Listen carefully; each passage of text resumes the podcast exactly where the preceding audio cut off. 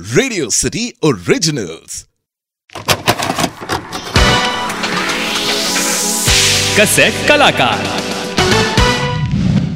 Cassette कलाकार में आज हम जिस कलाकार की बात करेंगे, उनके बारे में कहा जाता है कि मशहूर एक्ट्रेस टुनटुन के बाद अगर असल मायने में कोई फीमेल कॉमेडियन हुई है तो वो कॉमेडियन और कोई नहीं, बल्कि गुड्डी मारुति थी। अगर गुड्डी की कास्टिंग किसी फ़िल्म में हो जाए तो मान लो कि उस फ़िल्म में कॉमेडी ज़रूर होगी। बड़ा पर्दा हो या छोटा पर्दा, गुड्डी ने हर जगह अपने कॉमेडी का जलवा बिखेरा है। गुड्डी मारुति ने अपने अदाकारी से हम सभी का मनोरंजन किया है। गुड्डी का असली नाम ताहिरा परब है। उनके माता पिता उन्हें प्यार से गुड्डी कहकर पुकारते थे। गुड्डी ने अपने एक्टिंग करियर की शुरुआत 80 के दशक में की थी। गुड्डी के पिता मारुति परब हिंदी सिनेमा के एक्टर और डायरेक्टर रह चुके थे और उनकी माता 1950s की फ़िल्मों में बतौर सपोर्टिंग एक्ट्रेस काम कर चुकी थी।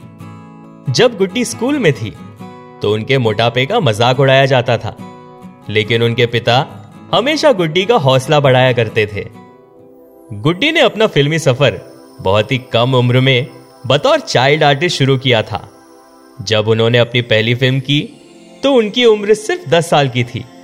हुआ कुछ यूँ था कि गुड्डी अपने पिता के साथ जान हाजिर है फ़िल्म की सेट पर पहुँची। और इस फ़िल्म के डायरेक्टर को एक चाइल्ड आर्टिस्ट की ज़रूरत थी। डायरेक्टर की नज़र गुड्डी पर पड़ी। तो डायरेक्टर ने फैसला कर दिया कि वो रोल गुड्डी ही करेगी।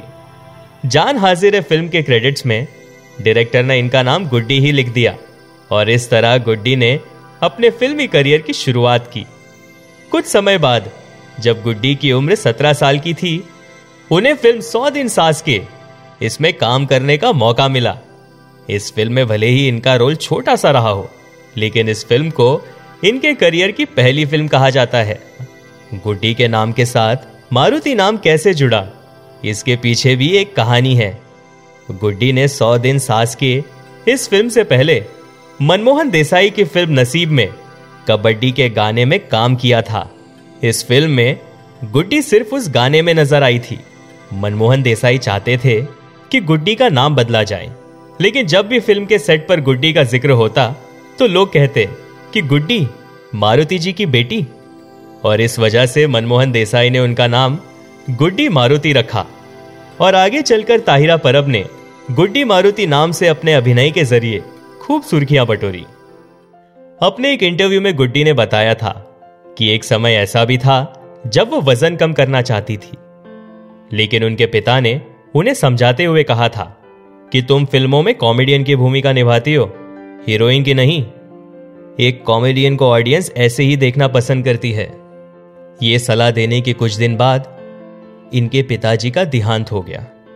इसके बाद घर परिवार चलाने की ज़िम्मेदारी गुड्डी पर आ गई। गुड्डी ने भी पूरे मेहनत से फ़िल्मों में काम करना शुरू कर दिया। गुड्डी ने अपने तीन दशक के फिल्मी करियर में करीब सौ फ़िल्मों में काम किया। सनम तेरी कसम, शोला और शबनम, खिलाड़ी, जैसी करनी वैसी भरनी, चमत्कार, दूल्हे राजा, ऐसी कई और फ़िल्में हैं जहाँ दर्शकों को उनका अभिनय बेहद पसंद आया। फ़िल्म इंडस्ट्री से जुड़े लोगों का मानना है कि गुड्डी ने प्रीति गांगुली को रिप्लेस किया था। गुड्डी से पहले प्रीति गांगुली ही थी, जो फ़िल्मों में मोटी औरत वाला किरदार निभाती थी। लेकिन जब उन्होंने अपना वज़न कम किया तो उन्हें काम नहीं मिला, और उनकी जगह गुड्डी ने ले ली। गुड्डी ने, जब एक बिजनेसमैन अशोक से शादी की तो उन्होंने नौ साल का लंबा ब्रेक लिया। दरअसल, वे फैमिली प्लानिंग करना चाह रहे थे।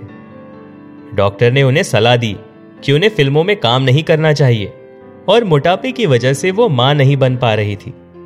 2015 की फ़िल्म हम सब उल्लू है। इस फ़िल्म से इन्होंने अपना अभिनय का करियर दोबारा शुरू किया।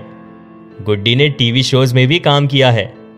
जैसे इधर उधर, अगड़म बगड़म तिगड़म, मिसेस कौशिक की पाँच बहुएँ, डोली अरमानों की और ऐसे कई और टीवी शोज़। गुड्डी मारुति ने अपने एक्टिंग के ज़रिए हम सभी का मनोरंजन किया।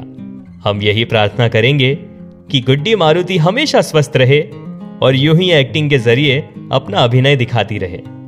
भारतीय फ़िल्म इंडस्ट्री में उनका योगदान हमेशा याद रखा जाएगा। तो ये थी कहानी हमारे कलाकार गुड्डी मारुति की। आप सुन रहे थे कसेट कलाकार ओनली ऑन रेडियो सिटी